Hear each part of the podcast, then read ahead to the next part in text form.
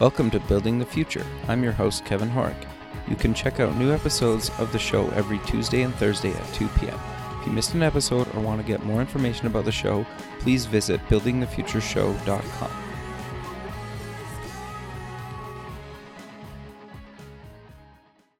SoupX, the Startup Expo, North America's premier startup conference, is March 6th and 7th, 2017, in sunny Fort Lauderdale, Florida.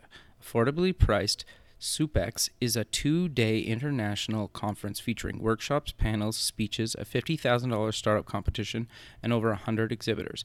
For more information, go to sup x.org. Welcome back to the show. Today we have Bob Fitts, founder and producer at SUPEX, the Startup Expo. Bob, welcome back to the show. Kevin, always a pleasure to be on. Thank you so much for having me yeah, I'm I'm excited to have you back on the show. And actually, we're doing things a little bit different today. It's actually the hundredth episode of the show, and so I thought, you know, you've been on the show a bunch of times, kind of on the radio and TV side of things. We've actually met in person. I was at um, the Startup Expo in February with you, and I thought for the hundredth episode, maybe we'll uh, kind of do something a little bit different, but I, before we kind of do that, I want to talk a little bit about what exactly the Startup Expo is. So maybe if you want to give a quick overview of uh, what that exactly is and, and when and all the details surrounding that event in March. Well, thanks. Sure. Uh, first of all, congratulations on your hundredth show, and let me be a part of it. That's a great achievement, and uh, you know you should be deservedly proud. Um, Thank you. So, SUPEX, the Startup Expo, is a two day international startup and early stage conference at the Broward Convention Center in Fort, La- Fort Lauderdale, Florida, uh, on March 6th and 7th in two- 2017. Uh, it should attract somewhere between 1,300 and 1,500 people from throughout the U.S. and Canada based on what the attendance was last year. And that'll be, you know, early stage entrepreneurs. Um, angel and seed series and VC investors, other technologists. Uh, we have tons of accelerators from all over the North America come, and uh, and then just people that are kind of inter- in, into all of that, including students. Uh, it's a two-day event. First day is essentially all workshops, and then the second day is more of a traditional conference with panels and speakers, et cetera. If people want to learn more, they can go to the event website, which is sup-x.org, sup-x.org, and uh, hopefully you'll be back down again and be one of our media partners and uh, and uh, help us out. Yeah, I'm definitely planning on it. Um, the the thing is, I think that I would like to kind of mention is obviously I've been to a number of conferences over the years and whatnot, and obviously, in in my opinion, and I'm not just saying this because you're on the show, like. I think it's probably the best conference I've ever been to and not just because of like the the speakers like which were great and the the sessions that you had were awesome but the actual networking at that event was like the absolute best that I've ever been to. And like everybody was there everybody was super nice and friendly and like totally open to networking. And I've never been to an event like that like where everybody was just kind of introducing themselves to each other. And and I know I've mentioned to, to you before about this but literally I just finished interviewing people for the show that I met in February and it's almost the end of September, right? And so that just goes to show how many great people I met just at one event over 2 days, right? Uh, well, uh, thanks for saying that, and it, it, I do think it has a friendly vibe. Uh, you know, whatever the reason for that is, I'm not sure, but it does, and it is. It, you know, we, we we really focus on content um, we want to make sure that it's an amazing learning opportunity for entrepreneurs, uh, and we try to make it really affordable so that people from wherever throughout the U.S. and Canada, you know, we know they're going to have to travel and expend money to get here, so it's not a break your bank type of event. And I'm glad you enjoyed it. And I mean, I go to a lot of these too, and frankly, I like my own event. I think it's a blast. Yeah, I had a great time. so good. So, that's great. Well, maybe let's kind of get into um, kind of the reason we're doing this show and maybe start off with um, kind of changing the or turning the tables a little bit. And you're going to interview me about a product that's actually launching today. And we're kind of, and we'll get more into kind of what it is and the partnership with that. So, Kevin, thank you for being on my show today. I love it. I love it. so, tell us about uh, Stacks. So Stacks has kind of been, I would probably say that this is version two of the platform. Um, it was originally named something else, and it's been around for a number of years in, in kind of a different form. Um, we spent the last kind of year, year and a half, you could maybe argue two years, building version two. Um, we've partnered with uh, a company out of Boston called EBSCO Industries. And um, what Stacks is, is it's basically a um, website content management system for libraries, um, kind of public and academic. And, you know, we probably move into other spaces at, uh, at a certain point. and I, I know kind of when people you tell people it's the library, you know, it's not really necessarily kind of the sexiest space, but what I like, and I'm the creative director on the the project or product, sorry, I should say, and what I like about it is it's technically really challenging because what we're doing and and I'm sure anybody that's ever kind of tried to use either a public or academic library, um, sometimes they have to go to two or three websites to actually do research. And, and what we're doing is we're bringing all a library, kind of no matter what it is, into one interface that they can use on kind of their desktop, tablet, or phone. And we're integrating with tons of third party services and pulling it all into one interface. And so for me, it was really challenging because you have to deal with a bunch of third party APIs and content, and people are viewing, you know, ebooks online or they're watching video or you know any kind of you think like when you go to a library there's so many things and people can place holds and uh, you know to receive physical um, content or books or or CDs or whatever, right? All from one interface. So there's a lot going on, right? And I love those challenges and kind of solving those big problems. So, how did y'all get into the digital library business? How did this come about? Um, one of the partners on the product actually worked in the space for a number of years. And so it was kind of her brainchild, and she's tried to build it for about a decade or so, and, and it's kind of in different versions. And, and this is kind of the actual version where we ended up partnering with uh, a big sales team, uh, EBSCO out of Boston, to actually sell this. And we're, we're doing a North American launch today of the actual uh, product. And so EBSCO would go to libraries, public, university. Who would they go to to distribute the product? Yeah, that's that's exactly correct. They they have a number of relationships, and I and I'm sure anybody that's done kind of research or whatnot, um, they basically EBSCO's like a they basically house all the like research content and we pull their content into our interface and we work with them heavily to actually um, you know display their content in kind of like a responsive interface and we also have native android and ios apps that you know do the same kind of thing. So this might be uh, either an incredibly stupid question or it might reflect my age but uh, you know i haven't gone to a library in sure. gosh literally decades uh, and I'm I'm an information hog. Like I, I love you know I you know what I call asking Google stupid questions. I, I, I do research on stuff all the time just to educate myself. What what is the digital library like? What what you know? How do people? You know, we can talk about how what Stacks does to help the libraries, but you know, can you just part of our audience might have the same issue as I do. Explain people what the, what a digital library is and what people how they use them now. Sure. No, I to be fair, I was kind of in the same boat before I got involved in, in stacks. And it's an interesting thing. And one of our big kind of selling features is obviously like you can download an ebook or, or whatnot from Amazon or the Google Play Store or, you know, a handful of other different retailers.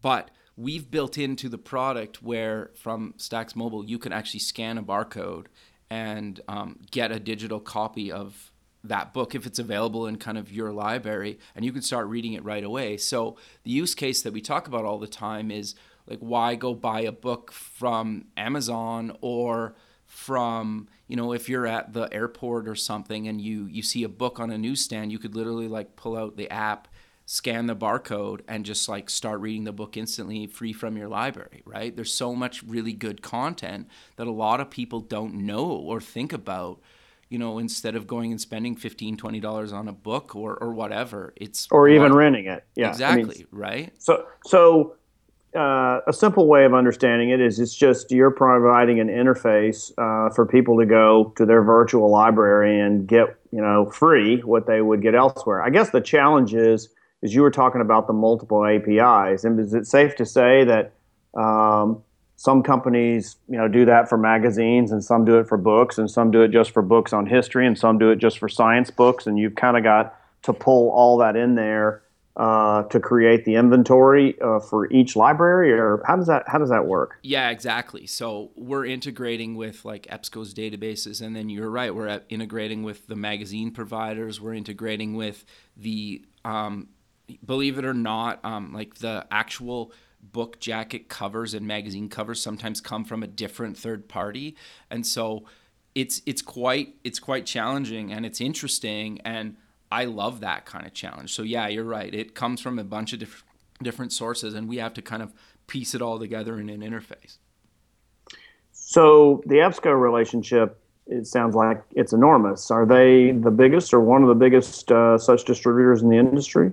Yeah, they're they're definitely in the at, at the top of that kind of pyramid or in the top you know couple, um, depending on kind of the industry. Um, the interesting thing about them is they've been doing it for so long that mm-hmm. you know they're kind of highly regarded as they, they basically have the most kind of research kind of content which is which is great for us and it worked out really great when we kind of started that partnership so they'll go out and line up the libraries for you. Uh, and so, so on the other side what, what was it like uh, from a from your perspective as the creative director for the product walk a little bit through the challenges of first of all it must be different dealing with an enormous distribution partner who's your partner.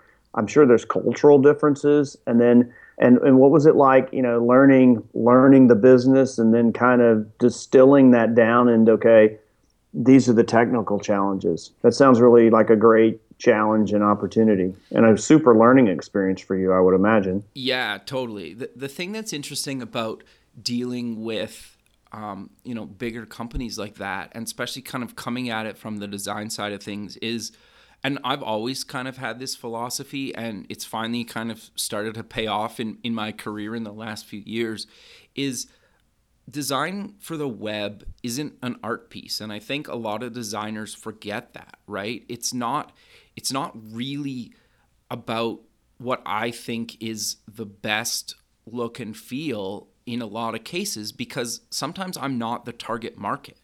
And I'm not saying I should hate the design, it should still be good design. But our target audience is, you know, library patrons, university students, that kind of thing, right? And so for for a lot of t- cases and you know, we're doing user research and user testing and if you know, through that research and user testing, they say that the call to action button should be a different color than I think it should be. Well, we're going to change it to that color. And so I think there's kind of some trade offs, right? And I think a lot of it is when you're building stuff for kind of enterprise and, and big kind of scale, you need to almost step back and kind of take out your own assumptions and, and really do research. And, and they have some really good kind of user experience people over there that are constantly doing research that we can reach out to. And they also work with a bunch of third parties. Plus i've been doing this for you know over 20 years now. And so i you know just through my own experience in different industries kind of understand. So i think the big thing that i'm trying to stress here is it's it's really kind of a collaboration between getting user feedback taking what the research that they've done kind of internally plus our own experience and then trying to say like okay well you know pulling a bunch of designers and developers in a room and for lack of a better term almost arguing it out on a whiteboard saying like how are we going to integrate with these services to build this feature at, from kind of the design and development side within the timeline that's allotted right and when you start breaking it down like that it can get kind of quite complicated and, and trying to make it simple. And then you say, well, now it needs to work on a desktop, tablet, and phone, right? Because a lot of people um, don't for for a lot of people their only device might be a tablet or phone right and they they don't even check the internet anymore on a laptop or a desktop so i guess uh, one of the lessons here uh, from a design standpoint i'm assuming you're addressing the designers out there is you know don't go too far down the rabbit hole in your little whiteboard session without doing sufficient testing and having experts involved that know how to do that well is yeah. that fair to Totally. So, like when I'm even whiteboarding, like I'll have a developer in the room so we can kind of argue. For, I, and I, when I say argue, I don't mean that in like the negative term. Like yeah, yeah, I yeah. want, I want that argument. I want them to say like, no, no, no, that's not buildable or whatnot, right? Like I, I want that feedback, and I think it's trying to break down the silos, right, a little bit. But it's also important to have the marketing people in there because totally. Yeah, and so can you just give the audience maybe an example of when we say research, more specifically, you know, what did they do that you were impressed by their ability to gather some research around something that was that was compelling against your intuition that showed you the value that you know hey that that's really cool that they had the ability to do that because we would have gone the wrong direction do you have an example or um not not necessarily one that directly comes to mind because there, has sure. been a few and, uh-huh. but I, I think to answer your kind of question I, I think the biggest thing is it, it almost validated what we're doing i think more right because in a lot of cases um, you know we've we've spent a number of years and kind of effort and time really trying to focus on the user experience and their research backed up pretty much most of the stuff that we're we're doing. And I think the biggest biggest example of that would be kind of just like placement of the search box kind of right in the header at the top and um, kind of on the mobile side of things basically giving um, we're, we're really relying heavily on google's material design approach and mm-hmm. for people that don't understand what that is, um, basically, Google a number of years ago at their annual developer conference rolled out a thing called, or a, a design strategy for kind of desktop, tablet, and phone, also kind of for Android and iOS. And if you look at any of the Google apps, sp- specifically on kind of Android and iOS, they look very similar, they function very similar. And what we're trying to take that approach because I want people to understand that when they switch devices or platforms that you know the experience really shouldn't change and and then obviously most people interact with something Google on a daily, weekly, or at least a monthly basis. And so trying to use Google's design philosophies, you know, and piggyback off what they did and roll that into kind of our suite of um, products, then, you know, hopefully the the user experience is consistent enough from you know, when the first time they come to Stacks or Stacks Mobile, that they understand how to use everything right out of the gate instead of trying to teach them how to use our software product. So we've talked kind of in the, the big picture of, of you know, it's a content management system essentially for uh, libraries. But yep. maybe let's go down a little uh, closer to the earth, uh, not at the 50,000 foot level. So what do you give them? I mean, uh, you know, some dashboards or what what are what are some of kind of the things that you've done that you think is different from Stacks than from other things that may be out there that make it kind of cool for people in that you know vertical? Sure. There. Well, a lot of it comes from just um, Kristen knowing the industry and kind of the feature set that um, people have been struggling with. Like basically, we're giving them. Um, the opportunity, like you mentioned, kind of to have dashboards and different user roles and kind of permissions and and feature sets that are um, kind of related to that specific industry. For example, we're we're on the we're working on kind of rolling out room booking right now. And so basically, yeah, like they could get somebody to build all this stuff custom, but it's going to cost them probably 10 times as much as just an annual stack subscription would, right? And so we're basically making a SaaS product for for the library space. And yes we're customizing everything for them for their dashboard and feature sets and roles and permissions. And you know maybe they need somebody to every time they need to publish a new section or post or event that they can have the ability to have like a moderator and, and just kind of stuff like that. But it's all tailored to kind of the librarian um, in their different kind of target markets. So your your partner comes from this vertical, and therefore, you know, she had the you know the uh, the issues in her head that formulated the desire to kind of solve the problem. Mm-hmm. Uh, and you said that you know that had been in you know either in her head and elsewhere for the better part of a decade. But how long have you and the rest of the team kind of been with her solving this problem to bring stacks to market? Um, I've worked at kind of the the sister company for just over three years now, and I've been working on kind of stacks for about two, a year and a half, two years. Well, that so today's a huge day. If it's your launch, I hope to goodness y'all, y'all are going out for some I don't know Labatt's or Molson, whatever you drink up there. yeah, we'll we'll probably be we'll probably be going out uh, somewhere. That's for sure. Congrats! That's yeah, a, thanks. It's a huge day for y'all. That's really cool. Yeah, I'm excited. It's it's interesting, and and the thing is, and I think um, a lot of people, and at least in my experience, having just like a huge sales team and partner um, actually go out and sell this and kind of help with marketing is almost like 80% of the, the problem, right? In a lot of startups.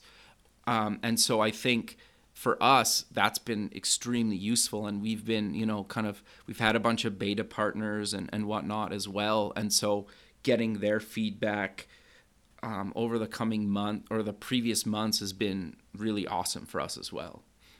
Well, I think you're right. As a guy who spends a lot of his world in the or time in the startup world, uh, you know, especially I look at lots of decks. What amazes me is how many times entrepreneurs talk about the niftiness of whatever it is they've done and how cool it is and the features, et cetera, and how much money they need to raise, and they don't really ever explain how does it get out of their head or off their computer and into you know and, and onto onto my phone and then how do my dollars go back to them and how are they going to get that thing to market and monetize this thing with all these nifty features um, and so it's uh, interesting to see how much you guys have learned from the value of a very powerful distribution partner yeah, and the other thing too that's been really interesting that I think a lot of people in startups don't talk about is we basically self-funded and kind of bootstrapped this ourselves. Like we've been, we also have kind of a, a sister company that does um, actual custom kind of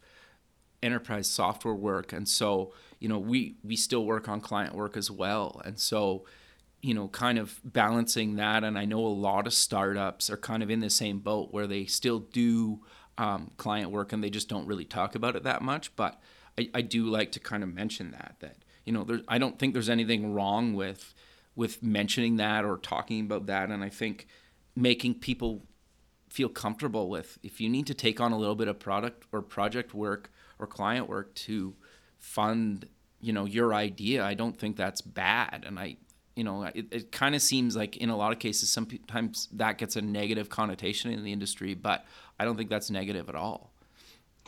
Uh, look, there's no one path to success. Totally. No, 100% you know, agree. Yeah. Yeah, I mean, just you know, if that's what you guys needed to do, it sounded like that was the smart thing to do. Uh, you know, if you didn't have to do that, you would have been happy with that. So it's great that y'all had the prescience to understand that. Hey, look, you know, we're going to need some project work to supplement this. And the other thing I think is is probably cool about that, I imagine that you is it safe to say that in that other project work, you guys learned some things that ended up helping you back on this project, even though you wouldn't have guessed that when you took the engagement? I, I think like pretty much any product or project that you work on over your career can kind of help, right? And so for sure, I definitely think that there's there's projects that I look back even like a decade, and I'm just like, oh, you know, that really worked in that instance, and you might have to kind of modernize it a little bit because the web's changed a lot in a decade. But you know, the same kind of principles or theories or you know, kind of how you approach that problem are still there, right? At the end of the day, it's just software, and it sounds weird to say, but what what I like about working on a product is the actual challenge. What the actual product does is kind of secondary. And I don't mean that negative. It's just I like solving kind of real big problems, right? and the fact that it just happens to be in the library space in, in Stacks's case then is what it is, right? But you know, doing design that works cross platform and working with all these kind of third parties and integrations and APIs is and you know designing an interface for that like I love that challenge right and so it's kind of my whole career of experience has kind of helped me get to where I am now and I, I love the kind of playing off of stuff I've learned even you know a decade ago well, so it sounds like what you're saying is is that working across those APIs and the platforms was the biggest challenge. Is that sure. safe to say? For sure. So you talked earlier, uh, trying to give some lessons to people, saying that you know uh, broaden your perspectives and and and and there should be a check on your intuition, quote unquote, a little bit, realizing that all of us have our own blinders and and it was important to have a variety of perspectives, both within your organization and outside, to get a better view so that you could design appropriately. And you found that there were things that your intuition was wrong. So that was one lesson. Sure. What are talk a little bit about the, what you just mentioned. How did y'all solve some of these riddles across working across multiple APIs and platforms? You know, a, a lot of it just has to do with getting kind of somebody from the business side, somebody from the design side, somebody from the developer side, and sometimes even getting somebody from that third party kind of API or integration company actually on the phone because the the the thing that I haven't mentioned yet is, you know, there's times where you want to really add X feature or, you know, do something, but if where you're if the company you're pulling data from doesn't have that feature or they're working on it, you might not be able to add that right now, right? And so sometimes. And all, you, sorry, go hey, ahead. Sorry, sorry, Kevin, to interrupt, but you know how how willing, able, or or resource constrained were some of these APIs in having somebody who would get on the phone with you and spend the time essentially working with you in the development uh, so that that that that might be solved. I imagine it varied by API provider, correct? Or? Totally, yeah, for sure. And usually, um, you know, sometimes the bigger the company, sometimes they move a little bit slower, and they might say, "Well, that's not going to be ready for a few months, right?" So your kind of hands are tied with certain things, and sometimes it's the smaller guys that are just like, you know, we're backlogged and we can't get to that for a while, or that's not in our roadmap, or so it, it's kind of like what would you do? So, sorry, sorry, Kevin. Sure. What would you do? What it sounds like that happened. For what sure. would you do? What would you do in that situation? Do you put that on pause and you went elsewhere, or did you try to solve the problem yourself? I mean, you obviously can't just stop for three months. Uh, how did y'all deal with those roadblocks? Um, I think it depends on kind of what it is. Sometimes we we just built our own version um, you know, and maybe eventually we'll can that and integrate with s- somebody else's, or we'll keep developing kind of our version. I think it's a little bit of kind of analyzing a little bit based on you know how long it's going to be and if we can build a, version. Also it really depends on how important that is or isn't right? Because that's the big thing is until you're gonna anytime you launch a product you're always gonna have people that like if i get x feature or x features i'll sign up. And that's kind of an interesting road to play or game to play because you can chase your tail for yeah, yeah you have mission creep i mean you yeah. just you know it's the everybody's wish list is the you know okay yeah if we build the perfect app everyone will come well it, it, you'll never build it exactly and and so i think for it's almost like a case by case basis, right? And I think there's things that you can get away with, and I think, and anybody that's ever done a product knows that it's never done. So we're always adding new stuff, right? And and that's kind of the the nice thing about it is when you pay kind of a yearly subscription for something, you're constantly getting new features, and you're constantly getting, you know, um, the latest kind of and greatest things. And we're you know constantly making changes for the latest versions of android and ios. And you know as chrome rolls out new updates what is it like every eight weeks now and the other browsers like we're constantly kind of playing with it. And so it, it's it's really interesting. And to kind of go back to your question a little bit it's it's almost it's it's tricky because sometimes we just build it sometimes we just wait right? And sometimes a lot of times onboarding a new client can take um, based on how they're set up might take a couple of months right? By the time they get content in and they get all their subscriptions set up and, and whatnot that it, they might be able to wait three months, or we might be able to wait for three months or two months for you know that third party to add that functionality to their API.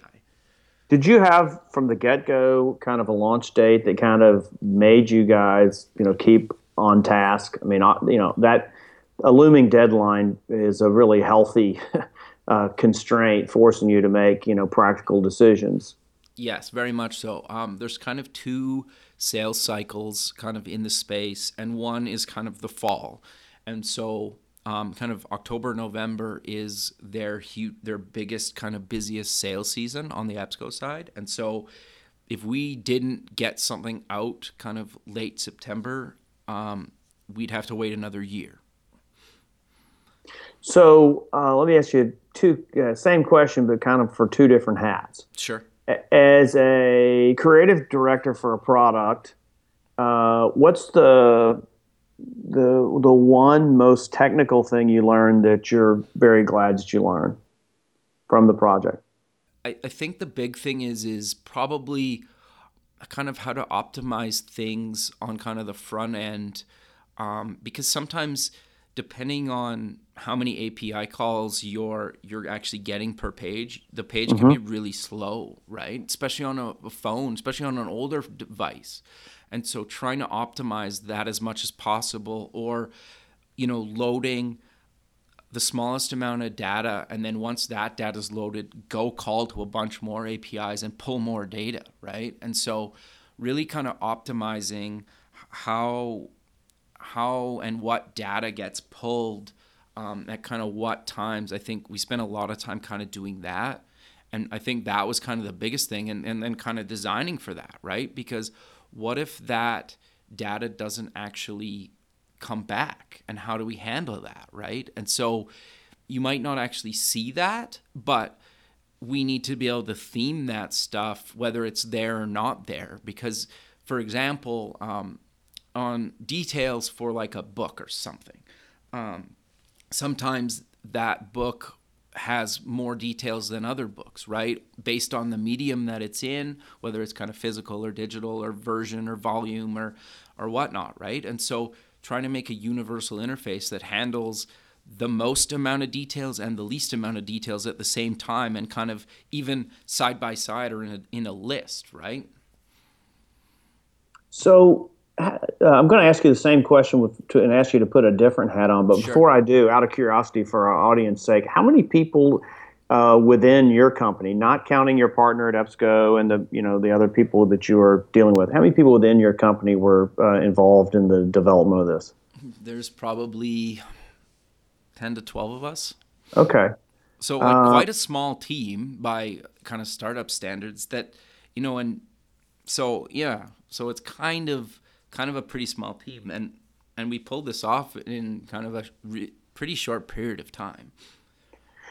So, same question I asked you a minute, a minute ago. Sure. Uh, what's the most What's the most interesting thing you learned, but not from a technical perspective, as a guy who is a partner in a company that does, uh, you know, builds such applications and software from a business standpoint, what one or two things were the were the most uh, interesting to learn? Whether it was about you know marketing or or dealing with you know distribution partners, something that you may not have learned had you not been on this project. Sure, I, I think the big thing is is just kind of how enterprise operates, and it's it's obviously quite different than you know smaller kind of companies, right? And I think the big thing is is at least in the library space and, and a lot of enterprise space um, the software isn't that pretty or it's not really that great looking right? Yeah a lot of it is legacy systems that they yeah. perpetuate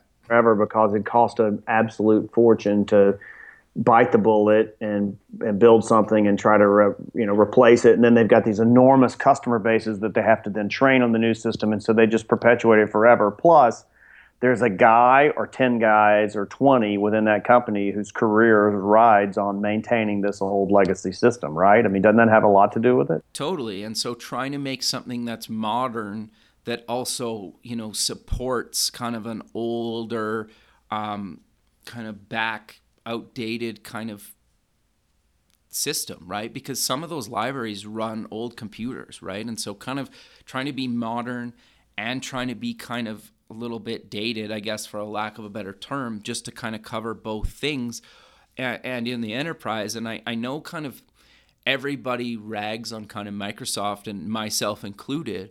But now that I've kind of been through it and worked with kind of a big enterprise provider, like somebody like Microsoft does a really good job at you know, their stuff's not like the greatest looking stuff you've ever seen. It doesn't have like the greatest, you know, like it's not the prettiest thing you've ever seen, especially compared to OS X. But you look at, I guess it's called Mac OS now. I should correct that. But uh, the the thing is, it's they do a really good job at kind of supporting and and basically appealing to enterprise right and it's a totally totally different mindset and like yeah you could argue that macs kind of started to come into the enterprise a bit but microsoft still dominates that space right so now that you've done this uh, can you do this? You know you're you're now kind of a cms expert i would imagine. Can can you guys go do something different or similar for a a different vertical, or is your partner's fundamental knowledge of the industry so critical that it's not as easy to go and replicate for another industry as some people may think? Um, no, we're we're actually working on a couple other verticals um, with with EBSCO as well. So, you know, and those will probably launch at some point either later in the year or early next year. I can't really talk about which verticals yet, but you could easily replicate this kind of different verticals and even potentially different industries. So they do distribute to other industries. EBSCO does. Yes, for sure. Uh, oh, okay, cool. Yeah, so it's it's it's pretty cool, right? Like it's it's exciting, and I'm we've actually met a bunch of the guys. Like we were in Boston, kind of early uh, early in the year, and we got to meet a bunch of them, and it was it's pretty fun, right? Like just to kind of the thing that I love about it the most, and, and partly why I love doing the show, is like I'm up in Canada right now, you're down in Florida, we're working with a company in Boston, but it doesn't really matter. Like we're just on the phone working together, right? And I, I love that how the internet has basically made the world a little smaller. Exactly, or almost insignificant, right? Not just it doesn't really matter where you are. Your location's insignificant anymore. It's like we can video chat, we can call, we can screen share, we can do whatever, right? Is it as good as being in person? No, but you know you can still get everything done. For the cost, it is exactly. Yeah, fair, fair enough, right? Yeah, that's true. So, so, so let me ask you a different question. We've sure. talked about stacks and and you know and the product and how it could be taken a different direction. What what's up for Kevin Horek next? Yeah, tell us a little bit more. I know some of the people on your radio show, but uh, you've got a TV show now too. Talk a little bit about what all you're doing. Sure. Um, yeah, like you mentioned, yeah, I, the the radio shows actually has some TV episodes. I'm going to be airing some more um, right away. Kind of involved in a couple other uh, software startups as well that were kind of you know c- coming to the end of the prototyping phase. Um, I also write for kind of a tech blog out of Los Angeles called Tech Zulu. And so I I don't know, like I, I was thinking about it the other day. Like I don't really have any other hobbies. Like this is kind of what I do, right? Whether it's in this space. And so um you got a kid, so that is your hobby. Yeah, exactly. Between like the family life and kind of being online constantly working on something. I, I think the big thing is is the the backstory for me at least was I was playing with this stuff years ago, kind of building band fan pages early on. Um, and that's kind of how I learned all this stuff, you know, kind of through the 90s and into the 2000s. And then my dad came to me one day and he's like, You play with all this software, and there's a local uh, tech college that runs a course on this. And so I left high school a month early to actually go to post secondary. So I was like in high school on Friday and I was like at this tech college on Monday. And then I had to go back to write like my final exams. And so I just kind of been in like it's just been kind of this like wild ride ever since, right? And it's been fun and and, and so how old are you now, Kevin? I'm, just so the audience knows. I'm 33. Yeah. Okay. I saw you in person. You said earlier on the call that you've been doing this for 20 years, and I was going to ask you, like, you know, would you start at age four? Well, yeah. it, well, it was funny because I got introduced to kind of the whole web stuff when I was 12, And Right. right in in grade seven, our teacher was teaching us like HTML, and we were coding and like building little websites. And so I've been doing this like that long, and like playing with it in the evenings and weekends, and I don't know, teaching myself for for a lot of it. It was, and it was. I never really knew you could make a career out of this, right? But isn't that the beauty of having a passion? I mean, uh, I think one of the reasons I'm an ex corporate guy and I've worked for some big companies. sure? I think, and uh, so just to share a little bit, um, you know, I think one of the things that happens to people in those situations is is that their passions don't align with what they're paid to do. Totally. You've some you've somehow managed to get paid for your passion, and so I think that's probably why you seem to be so happy all the time. Frankly, that's just a personal opinion. no, that that's I appreciate that. It's interesting. I, I read a quote the other day that basically said you don't need to be professional, you just need to be passionate to be successful. And I that that's kind of like stuck with me for a while. And I've heard that before and I always kind of think I think that kind of sums up my whole career, right? Like I even think even just doing the radio show or any of the stuff I do, I, I kind of do it more casual than trying to be this like corporate type guy. And that seems to have worked for me anyway, right? I think you're a great example of uh, aligning passion and keeping life in perspective. And uh, and uh, I think one of the things about you that uh, works to your favor is is, and I don't think people talk about this. I think being nice does a lot to others does a lot for your own career. There are selfish reasons to be nice. I don't think that that's why you do it, but it, you get repaid in spades by developing wonderful relationships that allow you to call on others who can help you casually or formally. Uh, and uh, I don't think people concentrate enough on that. Uh, just you know, you, you, you, kindness gets if, if there's if for no other reason, people should be more that way because it will come back to you in, in multiples. And you're a good example of that, Kevin. Well, thanks, Bob. I appreciate that. It's it's interesting because, well, to be fair, like you're, you're right because I think well that's how you and I met, right? Like we've kind of done a handful of things together, I guess, for lack of a better term. Like you've been on the show a bunch of times, kind of the TV and the radio show. Um, you know, we've met in person. I like came to your event. Like we've we've kind of helped each other out throughout the last year or so since we've kind of known each other, right? And um, And I think it's critical in those situations to figure out, you know, once you're comfortable, is like, okay, what do you need? Like, what do you, I think one of the first times you and I talked, uh, was the first time you and I talked. We met on LinkedIn. We've talked about this on your TV show. We met on LinkedIn.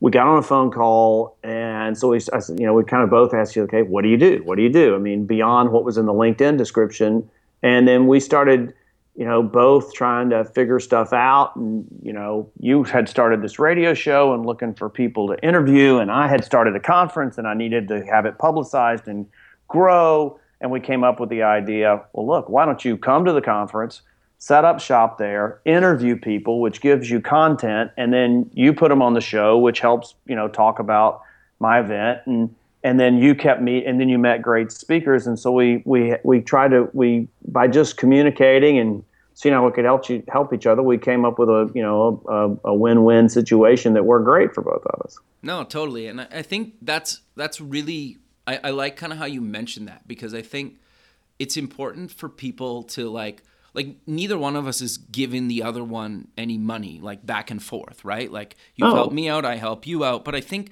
that's important to stress, right? Like so many people are like, well, I'm not going to do that unless you pay me X amount or this or that. But, you know, like you're right. To your point, it's like you help somebody out and they help you out when you need help. And like I reached out to you a few weeks ago and I said, Bob, will you, you know, will you interview me for my own show? And you were like, sure, of course. Right. And so I think like, just having people out there that you make these relationships with that you kind of help each other out throughout the years I, I think is great. And and who knows where this stuff will go right? Like i don't know where we're going to be in a year or, or whatnot right? Or myself or you or like it, it's it's crazy. And i love the fact that you know just kind of going to your event i met a bunch of people and now i know a bunch of people kind of all across the east coast just from going to like one event right and so it, it's it's interesting how this whole thing kind of plays out i give uh, uh,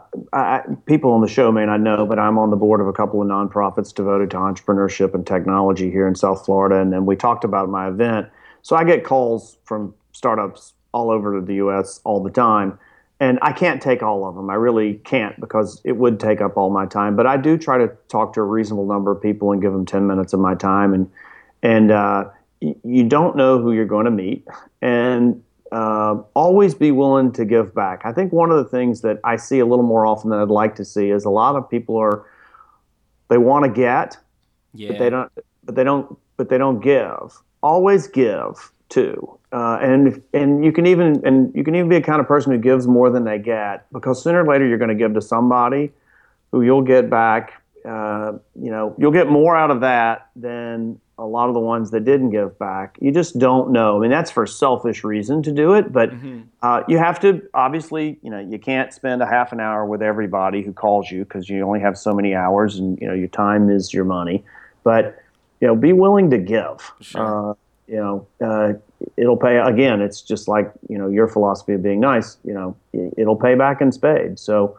Uh, well, I think the Mutual Admiration Society is probably a good place for us to uh, to end our show. Uh, sure. I, I, as the guest host, Bob Fitts of SoupX, the Startup Expo, would like to thank our guest, your normal host, Kevin Horek, today for uh, telling us about Stacks. Kevin, it's very cool what you've been working on. I congratulate you and your team on uh, know years of hard work on your launch date today, and uh, I would suggest that you guys wrap up early and head to a pub and go celebrate together. Yeah, well, I really appreciate you actually doing this, Bob, and, and thanks for kind of doing this. And I guess I should kind of, um, if you want more information about Stacks, it's stacksdiscovery.com. Um, obviously, if you go to the uh, show website, uh, buildingthefutureshow.com, I'll uh, post the other interviews that uh, I've done with you, Bob, kind of in the show notes as well. I'm sure we'll have you again at some point. The privilege is mine. Thank you for letting me guest host today. Congratulations again on your 100th episode, Kevin, and best of luck. We'll talk soon. Yeah, you as well. Thanks, Bob.